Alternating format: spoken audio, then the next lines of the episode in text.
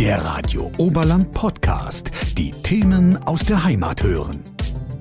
Wenn es brennt, dann ist sie vor Ort. Die Feuerwehr. Große Teile der Feuerwehr sind ehrenamtlich organisiert, also die Freiwillige Feuerwehr. Aber wie funktioniert das Ganze eigentlich? Woher weiß man, wann man an welchem Ort sein muss und wie viele Personen es für einen Einsatz braucht und wer koordiniert das Ganze? Das haben wir Hubert Resenberger gefragt. Er ist schon seit 1999 bei der Feuerwehr und seit 2011 Kommandant bei der Freiwilligen Feuerwehr in Kochel. Lieber Hubert, du hast schon eher so die typische Feuerwehrkarriere hinter dir, oder? Ähm, ja, genau. Also ganz normal angefangen ähm, 1999 mit der Truppmann-Ausbildung. Das ist so die Grundausbildung in der Feuerwehr. Da halt dann ähm, die verschiedenen Stufen durchlaufen, also Truppmann, Truppführer. Dann mit 18 äh, hat man dann äh, die Ausbildung zum Atemschutzgeräteträger gemacht, Maschinistenkurs später und so als Führungskraft macht man dann zunächst ähm, dann eigentlich den Gruppenführer. Das heißt, da ist man dann eben der Einheitsführer von, von einer Gruppe und eben später dann eben die Wahl zum Kommandanten. Da macht man dann ähm, zum Beispiel einen Zugführerlehrgang noch. Ähm, das heißt, da ist man dann eben Führungskraft über mehrere Gruppen. So ist es ähm, gestaffelt bei der Feuerwehr. Und genau dann eben den Kommandantenlehrgang. Äh, und so ist es dann nach und nach gekommen. Ist es so der Weg, den die meisten bei der Feuerwehr machen? Also wie schaut das aus? Wie kommt man überhaupt in die Feuerwehr rein? Und ab welchem Alter zum Beispiel darf man überhaupt mitmachen? Ja, äh, mitmachen. Es gibt äh, Kinderfeuerwehren. Da kann man schon ähm, im Kindesalter quasi bei der Feuerwehr einsteigen. Die normale Jugendausbildung beginnt in Bayern mit zwölf Jahren, kann aber auch ähm, bei den Feuerwehren variieren, dass äh, man zum Beispiel erst mit 14 Jahren beginnt oder mit 16 Jahren beginnt. Ähm, wir hier in Kochel fangen normalerweise mit 14 an, aber auch Zwölfjährige haben wir jetzt schon dabei. Da fängt man dann eben ganz normal mit der Grundausbildung an. Das wird wahrscheinlich der größte Teil sein von ähm, den Feuerwehrleuten, die später dann auch ähm, aktiv in der Mannschaft sind. Aber es gibt auch immer wieder Quereinsteiger, wo halt erst, ähm, sage ich mal, mit 20, 25, 30 oder 40 bei der Feuerwehr anfangen. Das ist auch kein Problem. Da freuen wir uns sogar auch, wenn, wenn wir da Unterstützung bekommen. Da wird halt dann auch entsprechend die Ausbildung nachgeholt bzw. mitgemacht und dann funktioniert das auch. Wenn du jetzt sagst Ausbildung, was gehört denn alles zur Ausbildung ab wann? Also was muss man erstens mitbringen? Wann kann man überhaupt zur Feuerwehr kommen? Und wie schaut dann die Ausbildung eigentlich aus? Sind das Kurse? Dauert das ein paar Tage, Stunden? Mitbringen muss man auf jeden Fall, sagen wir mal, Kameradschaft, also dass man der, im Team arbeiten kann, dass man ähm, gerne in, im Team arbeitet, dass man sich da einbringen kann.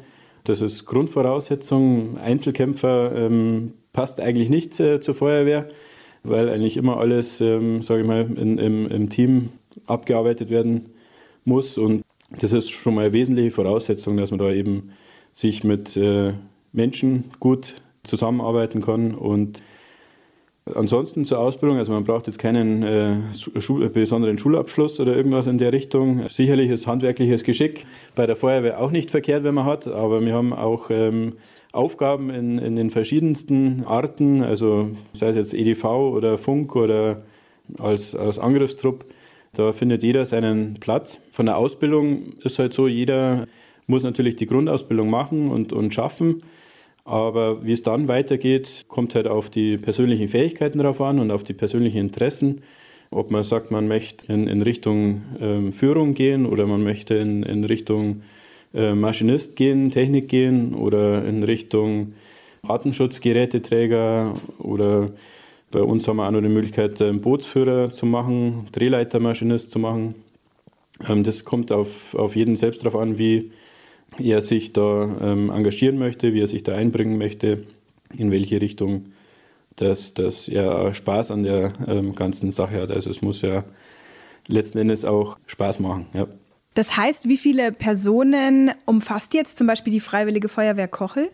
Äh, wir sind aktuell 87 aktive Mitglieder. Und wie ist das jetzt so? Also wenn man sich das mal vorstellt, 87 Personen, die müssen ja irgendwie organisiert werden. Wie funktioniert es denn eigentlich, wenn jetzt ein Einsatz ist? Wer koordiniert das und wie, ja, wie funktioniert das Ganze? Also wenn man jetzt äh, ähm, einen Notfall hat und man wählt die 112 und ähm, man befindet sich eben da bei uns in der Nähe, dann äh, kommt man bei der ähm, integrierten Leitstelle Oberland raus, die ILS Oberland. Das ist in Weilheim, sitzt die bei uns. Da sitzen in der Regel mehrere Leute, die nehmen dann den Anruf entgegen. Und äh, wenn jetzt da jemand anruft und sagt, ja, in Kochel brennt dann wird der bei der Leitstelle fragen, ja, was brennt, wo brennt, etc. Je nachdem, wie groß das da dann eben die Lage gemeldet wird oder was da gemeldet wird, werden dann verschiedene Alarmierungsstufen äh, bei der Leitstelle, äh, die da fest hinterlegt sind, eben ausgelöst. Wenn jetzt das nur irgendein kleiner Brand ist oder irgendein kleiner Einsatz, dann wird da jetzt äh, nur die Feuerwehr Kochel und nur ähm, eine Kleinalarmschleife alarmieren. Das heißt, da geht dann eine Schleife auf dem Funkmeldeempfänger, die dann nur ein 10, 15 Leute von diesen 87 äh, aktiven Mitgliedern haben und äh, die werden da halt dann eben alarmiert und die eilen dann eben zum Feuerwehrhaus und arbeiten den Einsatz ab. Wenn man jetzt eben irgendeinen größeren Brand äh, meldet oder einen größeren Unfall oder eine, irgendeine andere schlimmere Lage, dann wird eben die nächste Stufe ähm, alarmiert und es kommen dann 20, 30, 40 Leute zur Feuerwehr und arbeiten den Einsatz ab. Und es ist halt eben so, dass nie alle, also wir sind ja eben freiwillige Feuerwehr, das heißt, es werden auch nie alle 87 Leute zum Einsatz äh, kommen können, äh, weil immer irgendjemand im Urlaub ist, äh, in der Arbeit unterwegs ist, krank ist, verletzt ist oder wie auch immer. Deswegen ist es so, dass man da eben auch Reserve braucht und da dann eigentlich nur dadurch halt sicherstellen kann, dass jeder Einsatz abgearbeitet werden kann. Und woher weiß man das dann? Also wenn jetzt zum Beispiel 20 Leute alarmiert werden von der integrierten Leitstelle, muss man das dann sozusagen annehmen? Drückt man dann auf den grünen Knopf, damit man weiß, okay, die Person kommt? Oder wie funktioniert es das dann, dass man zum Beispiel weiß, es gibt jetzt fünf Personen von diesen 20, die gerade nicht können, wir brauchen fünf andere? Soweit sind wir in der Technik noch nicht. Bei uns ist das alles noch analog im, im Landkreis, also beziehungsweise von der Rückmeldung ist so, es werden halt diese Gruppen alarmiert. In der Regel ist es so ausgelegt, ähm, dass man sagt, äh, man hat eine gewisse Tageseinsatzbereitschaft, die hinterlegt ist, die eben vom Überhang her so ist, dass es sehr unwahrscheinlich ist, dass man jetzt da, sage ich mal, mit der Alarmierungsschleife dann ähm, nicht genug Leute hat. Und sollte das eben der Fall sein, dass jetzt tatsächlich nicht genug da sind, dann äh, macht halt der Einheitsführer, Kommandant oder wie auch immer, ähm, Rückmeldung an Leitstelle, er soll die nächste höhere Alarmierungsstufe auslösen, weil nicht genug Leute da sind. Aber in der Regel ist eben so, dass die Alarmschleifen entsprechend hinterlegt sind, dass mit genügend Überhang immer Personal da ist. Das heißt, es ist jetzt aber nicht so, dass hier 24-7 jemand in der Zentrale sitzt sozusagen und das dann koordiniert, sondern das funktioniert tatsächlich über die integrierte Leitstelle. Also das 24-7 ist die Feuerwehr nicht besetzt. Ähm, es ist so, dass man sich im kleineren Führungskreis ähm, spricht man sich natürlich ab, wer ist da, wer ist nicht da. Genau, und dann ist es eigentlich so, dass ähm, das dann in der Leitstelle entsprechend koordiniert wird bzw. alarmiert wird nach der Lagemeldung vom, vom Mitteiler, also von dem, der eben den Einsatz gemeldet hat, eben die entsprechende Alarmierungsstufe auslöst. Wie oft passiert es denn tatsächlich, dass ihr ausrücken müsst? Ist es was, was tatsächlich so einmal die Woche passiert oder so? Oder ist es eher relativ selten? Also das ist ganz unterschiedlich. In Kochel haben wir relativ ähm, viele Einsätze. Wenn man es jetzt so mit den ähm, umliegenden äh, vergleicht, ähm, das Gemeindegebiet ist relativ groß. Wir haben relativ viele Straßen, viel Betriebe, ja, viele verschiedene Möglichkeiten, was eben passieren kann. Da haben wir im Schnitt so um die 100 Einsätze im Jahr.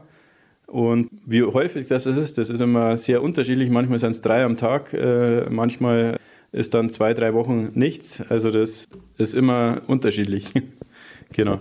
Also das kann man pauschal nicht sagen, dass man ähm, jeden Tag oder jeden dritten Tag einen Einsatz hat. Ihr rückt ja auch nicht nur aus, wenn es jetzt irgendwo brennt. Wo wird denn die Feuerwehr überhaupt alles alarmiert? Also zum Beispiel bei Unfällen ja auch, oder? Da gibt es wirklich ähm, keine Situation, nichts, was es nicht gibt. Das sind Verkehrsunfälle, das sind Unfälle bei, also Arbeitsunfälle, wo irgendjemand eingeklemmt ist oder irgendwas, Aufzug steckt fest, Kaminbrand, Ölspuren, Wohnungstüröffnungen. Da gibt es die verschiedensten Szenarien von höchst dramatisch bis irgendwelche Kleinigkeiten, Lappalien, wenn ein bisschen Wasser im, im Keller ist oder also völlig, völlig unterschiedlich. Kann man, sich, kann man sich gar nicht ausmalen, was man als für Situationen erleben kann bei der Feuerwehr und was es auch alles für Situationen gibt. Wird es dann da auch so von der äh, Leitstelle so weitergegeben, hey, da müssen jetzt nur zwei, drei Leute einfach hin und dann fährt man mit einem normalen kleinen Auto einfach hin? Ja, also je nach ähm, Situation ist es auch so, dass von der Leitstelle dann teilweise direkter Anruf ähm, auf, auf mein Handy kommt und dann gesagt wird, Polizei, Unterstützung oder wie auch immer oder dass man Absprache mit dem Bauhof irgendwas löst oder klärt. Genau, aber das kommt immer ganz darauf an, wie es gemeldet wurde, was ähm, Sache ist und was eben die Situation ist. Also Wohnungstüröffnung kann jetzt hochdramatisch sein, dass ähm, sagen wir, jemand verletzt hinter der Wohnungstüre liegt und jede Sekunde, Minute wichtig ist. Es kann sein, dass man die Türe aufmacht und dann ist gar keiner da. Es kann sein, dass man die Türe aufmacht und dann äh, ist schon jemand sechs, sieben, acht Wochen ähm, verstorben. Ist immer schwierig, dass man da ähm, Standard abfährt, abwickelt und, und da die, jeden Einsatz dann gleich behandelt. Also es ist jeder Einsatz ist irgendwie individuell unterschiedlich, ähm, wo man eben auf die Situation eingehen muss und, und entsprechend reagieren muss. Das klingt ja schon nach ziemlich viel Arbeit, sage ich jetzt mal, was die Freiwillige Feuerwehr so macht. Wie ist es denn, wenn man zur Freiwilligen Feuerwehr kommt? Wie viel Zeit muss man denn dann da mitbringen, damit man überhaupt ein aktives Mitglied sein kann? Gibt es da eine Beschränkung oder sowas? Weil das hört sich ja schon so an. Also ich meine, Brände oder Unfälle, die können ja auch mitten in der Nacht passieren. Da muss man ja dann eigentlich auch in der Nacht bereit sein, aufzustehen und einen Einsatz zu fahren. Nein, man muss gefasst sein. Oder wenn man äh, sagt, man, man möchte das machen, dann muss man natürlich auch in jeder Lebenssituation bereit sein, alles stehen und liegen zu lassen und eben ans Feuerwehrhaus zu fahren und dann eben sich schnell umzuziehen und an die Einsatzstelle zu fahren. Das ist tags wie nachts und das ist beim Schlafen, Duschen, also wirklich in jeder Lebenslage, Lebenssituation kann eben der Alarm kommen. Das äh, weiß man meistens vorher nicht. Und ja, dann ist es halt so. Und ja, warum? Also es ist, sage ich mal, auch schön, dann eben in der Gemeinschaft, wenn man sieht, okay, das haben wir jetzt lösen können, das haben wir geschafft, wir haben wem helfen können, wir haben irgendeinen Schaden verhindern können oder ähm, klein halten können. Das sind ähm, auch viele ganz schöne Erlebnisse oder erfreuliche Erlebnisse, was man hat. Oder wenn man eben dann eben die Rückmeldung kriegt von Angehörigen oder von den Opfern, die wo sich dann im Nachhinein vielleicht bedanken oder am Einsatz schon sagen, ja, danke, das habt super gemacht oder das sind dann schon, ähm, sagen wir, die Rückmeldungen oder Feedbacks, ähm, wo man dann sagt, ja, die, jetzt ist die Wertschätzung da und ähm, man, man hat das nicht oder man macht das nicht äh, umsonst, sondern erfährt da schon äh, die Dankbarkeit und die Unterstützung von der Bevölkerung. Jetzt ist es ja in deinem Fall, kann ich mir vorstellen, nochmal wahrscheinlich ein bisschen umfangreicher, was du alles machst, weil du ja Kommandant bist. Was machst du so den ganzen Tag? Ist es ein Fulltime-Job? Weil es ist ja freiwillig, also man macht es ja neben der Arbeit, oder? Genau, also ähm, bin ganz normal berufstätig. Feuerwehrkommandant ist, ist ehrenamtlich. Es ist schon zeitaufwendig. Man versucht halt, dass man die verschiedenen Aufgaben gut aufteilt in, in der Mannschaft und da halt auch möglichst viel gemeinschaftlich. Viele Aufgaben sind halt administrativ, organisatorisch, wo, sage ich mal, immer mehr wird, wo viel gemacht werden muss.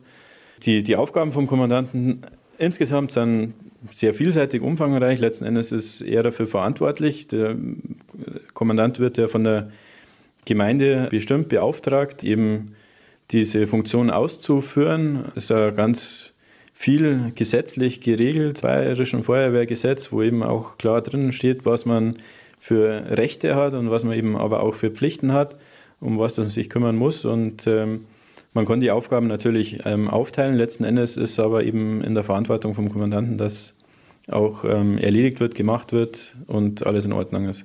Wenn keine Einsätze gefahren werden, was gibt es denn dann so im Alltag so für Aufgaben bei der Feuerwehr? Im Alltag ähm, gibt es eben die Aufgabe ähm, zu schauen, dass Geräte, Ausrüstung, alles im guten Zustand ist. Übungen, Ausbildungen, Nachwuchs, Öffentlichkeitsarbeit. Genau, also das Ganze drumherum zu organisieren, das ist so die Aufgabe. Oder zum Schauen, dass Hydranten, Löschwasserversorgung, dass das alles passt. Wie ist es denn tatsächlich bei euch mit dem Thema Nachwuchs? Also die allermeisten Ehrenämter suchen ja eigentlich händeringend nach neuen Leuten. Oft ist es bei der Feuerwehr das Gleiche. Ja, also es ist jetzt nicht so, dass das Selbstläufer ist, dass das von alleine funktioniert. Also wir müssen schon auch schauen, dass wir Jugendliche ansprechen. Wir versuchen es auch immer in der örtlichen Presse, ähm, sage ich mal, zu bewerben und da eben entsprechende Kandidaten anzusprechen oder Interesse zu wecken. Also es ist schon mit regelmäßiger Arbeit und Nachdruck verbunden. Also man kann jetzt nicht sagen, dass das läuft von alleine und man muss sich nicht darum kümmern. Also da muss man schon schauen und am Ball bleiben, dass halt wirklich das regelmäßig stattfindet und äh, Nachwuchskräfte ausgebildet werden, dass es halt eben auch später keine Lücken gibt in der Mannschaft und irgendwelche Jahrgänge nicht vertreten sind. Das ist jetzt auch wieder das Tolle. Also wir haben halt Leute von 12 Jahren bis äh, 65 Jahren in der aktiven Mannschaft. Das ist halt auch das, das Tolle, dass ähm, da mehrere Generationen im, im Team sind und ähm, genau. Wir haben ja jetzt schon darüber geredet, dass es schon manchmal ganz schön anstrengend sein kann, auch bei der Feuerwehr zu sein, wenn man in der Nacht aufstehen muss oder so. Aber was sind denn jetzt zum Beispiel die Sachen, die dir vielleicht am meisten Spaß machen? Also was machst du denn am liebsten? Oder was vielleicht vielen Leuten oder auch, keine Ahnung, dem Nachwuchs immer am meisten Spaß macht?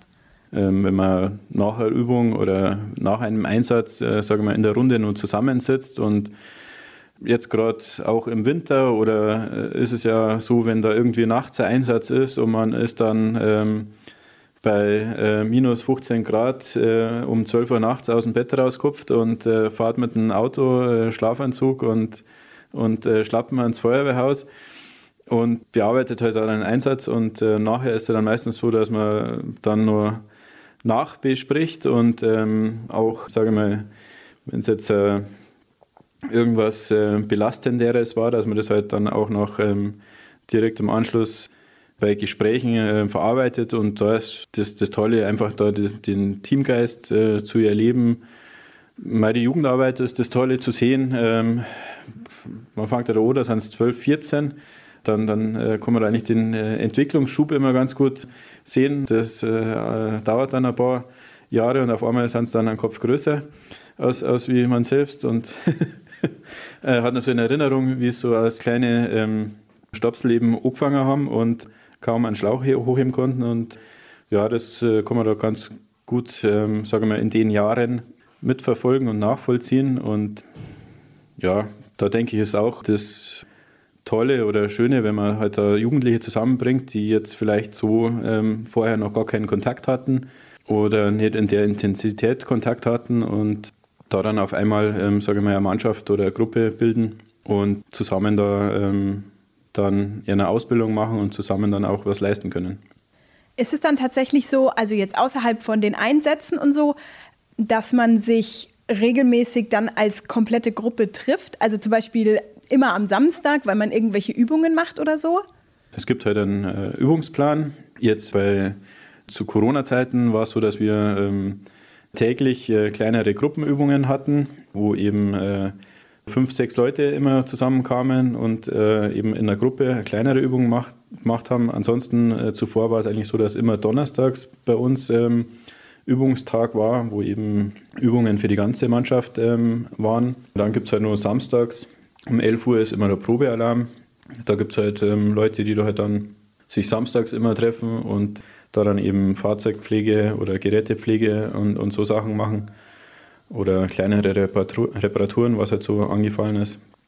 Es ist so, dass bei den Übungen sind immer wieder andere Leute, ähm, also da kommen nie alle 87, sondern äh, entweder die, die eingeteilt sind, wenn welche fest, wenn die Übung fest eingeteilt wurde, oder halt dann eben wer Zeit hat, wer da ist, wer nicht im Urlaub ist oder sonst irgendwo unterwegs ist. Genau dadurch durchmischt er das eigentlich auch immer und man trifft so im Laufe der Zeit immer wieder alle. die Kameraden werden ja dann alarmiert. Ist es tatsächlich so, wie man sich das immer vorstellt, dass es so ein kleiner Piepser ist, den jeder zu Hause hat und der piepst dann? Ja, genau. Noch ist er relativ klein. Das ist, ähm, was ich jetzt da habe, ist noch ähm, der analoge Meldeempfänger. Das nächst Neuere ist eben dann die digitale Alarmierung, die sind ein bisschen größer. Genau, das haben dann alle oder die meisten zu Hause, kommt ganz drauf an. Es gibt da Feuerwehren, wo ähm, dann hauptsächlich mit der Sirene alarmiert wird. Bei uns ist es halt so, dass wir relativ viele Alarme haben und da eben auch unterscheiden wollen zwischen einem Vollalarm und einem kleinen äh, Alarm, dass da nicht immer die ganze Mannschaft alarmiert wird. Deswegen setzen wir eben auf die Meldeempfänger und haben da verschiedene Schleifen, verschiedene Alarmierungsstufen und eben äh, die Sirene als äh, Maximalstufe. Manchmal passieren ja schon auch dann krassere Unfälle, sage ich jetzt mal, wo vielleicht dann auch Verletzte oder Tote oder so involviert sind. Gibt es da zum Beispiel so Kurse oder Vorbereitungen darauf, wenn das jetzt irgendwie doch tatsächlich ja jetzt Jüngere auch mal sehen? Wie, wie macht man denn das, dass man sich mental darauf vorbereitet oder wie, wie geht man dann damit um? Gibt es da irgendwie keine Ahnung, Strategien oder Kurse oder sowas? Ja, es gibt die sogenannte PSNV-Team ähm, in, in, in der Feuerwehr. Ähm, das ist aber jetzt eigentlich das Team, was, sage ich mal, dann im Nachhinein kommt, eben um äh, da so Geschehnisse aufzuarbeiten in der Mannschaft. Man hat verschiedene andere Möglichkeiten, wenn man jetzt sagt, man hat da im Nachgang irgendwie ein Problem und ähm, es gibt Gesprächsbedarf oder es gibt Klärungsbedarf Genau, vorbereiten. Ähm, man, man spricht es in den verschiedenen Ausbildungen, Übungen an, was so passieren kann, wie man sich äh, verhalten könnte, müsste, sollte. Ähm, wirklich darauf vorbereiten, glaube ich, ist schwierig. Ähm, es ist auch so, dass nicht ähm, jede Situation dann gleich ist oder man reagiert nicht äh, immer gleich auf ähm, die verschiedenen Lagen, was man hat oder ähm, es gibt Sachen, die gehen man lange nach und es gibt Sachen, die kann man ganz gut wegstecken. Und das ist, glaube ich, eine Sache, die kann man, sie, kann man nicht im Vorfeld lernen. Das muss man erleben, das muss man verarbeiten, das muss man besprechen. Ähm, da ist dann eben auch im Nachgang direkt am Einsatz meiner Meinung nach eben die, das Gespräch im Team wichtig, um sowas zu verarbeiten.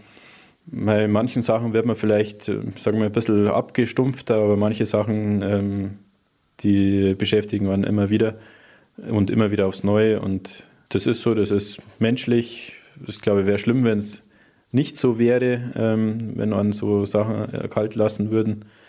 Man schaut natürlich, wenn es irgendwelche schlimmen äh, Bilder sind, dass da jetzt nicht unmittelbar alle damit konfrontiert werden, sondern halt nur das, was notwendig ist und genau. Möchtest du zum Schluss noch vielleicht irgendwas sagen? Fällt dir noch irgendwas ein, was du gerne oder vielleicht auch so ein Aufruf, so hey Leute, kommt zur Feuerwehr oder keine Ahnung, irgendwie sowas in die Richtung? Ja, grundsätzlich ähm, könnte man hier ähm, schon einmal alle Jugendlichen oder auch ähm, Späteinsteiger ähm, ansprechen und sagen, ob sie vielleicht mal bei der örtlichen Feuerwehr vorbeischauen wollen, also bei der Feuerwehr ihrer Gemeinde. Man kann sich das ja mal anschauen. Äh, man muss ja nicht äh, gleich die Entscheidung treffen. Vielleicht weckt es ja beim einen oder anderen, sage ich mal, Interesse und, und man bleibt da dabei und findet da, sage ich mal, eine sinnvolle Freizeitbeschäftigung und sinnvolle ähm, Anschluss in der Gruppe, in der, in der Gemeinschaft.